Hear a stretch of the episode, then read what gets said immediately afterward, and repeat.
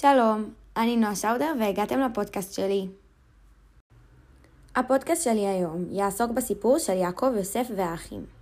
סיפור זה עוסק בטעויות קריטיות של אב המשפחה, יעקב, שמשפיעות לרעה על היחסים בין האחים וגרורות יחסי קנאה ושנאה.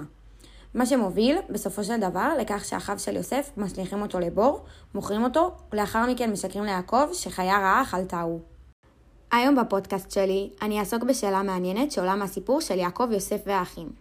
השאלה היא, מי הוא האשם העיקרי בהידרדרות היחסים בין האחים ובהגעה למצב בו יוסף הושלך לבור ונמכר על ידי האחים שלו? שאלה זו בפרט, והסיפור ככלל, מעניינים בעיניי מאוד, מכיוון שבהשקפת העולם שלי, אין אשם אחד בסיפור. יש מעגל של אחריות, בו כולם לוקחים חלק בתוצאות של מה שקרה. הצד הראשון במעגל האחריות שאציג הוא הצד של יעקב, יעקב עשה שגיאות רבות כאב. ביניהן, הוא העדיף את יוסף על פני שאר בניו, ובנוסף לכך, הכין לו כותונת פסים. כותונת מיוחדת שלא הייתה דומה לבגדים של האחים שלו.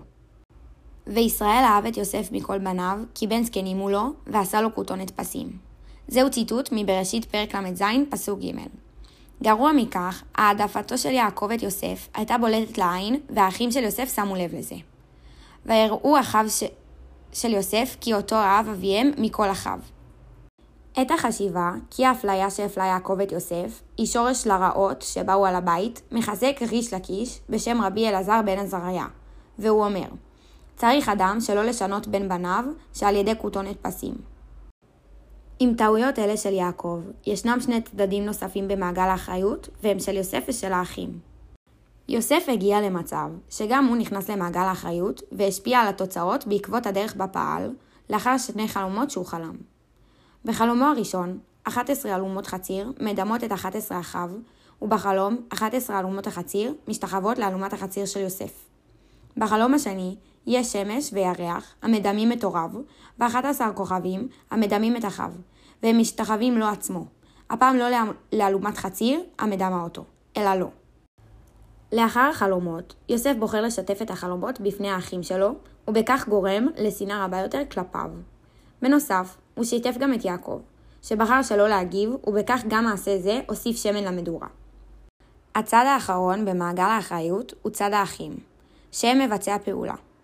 האחים הם אלו שהחליטו להשליך את יוסף, אחיהם, לבור, ולאחר מכן למכור אותו, ולשקר ליעקב אביהם שחיה רעה אכלתהו.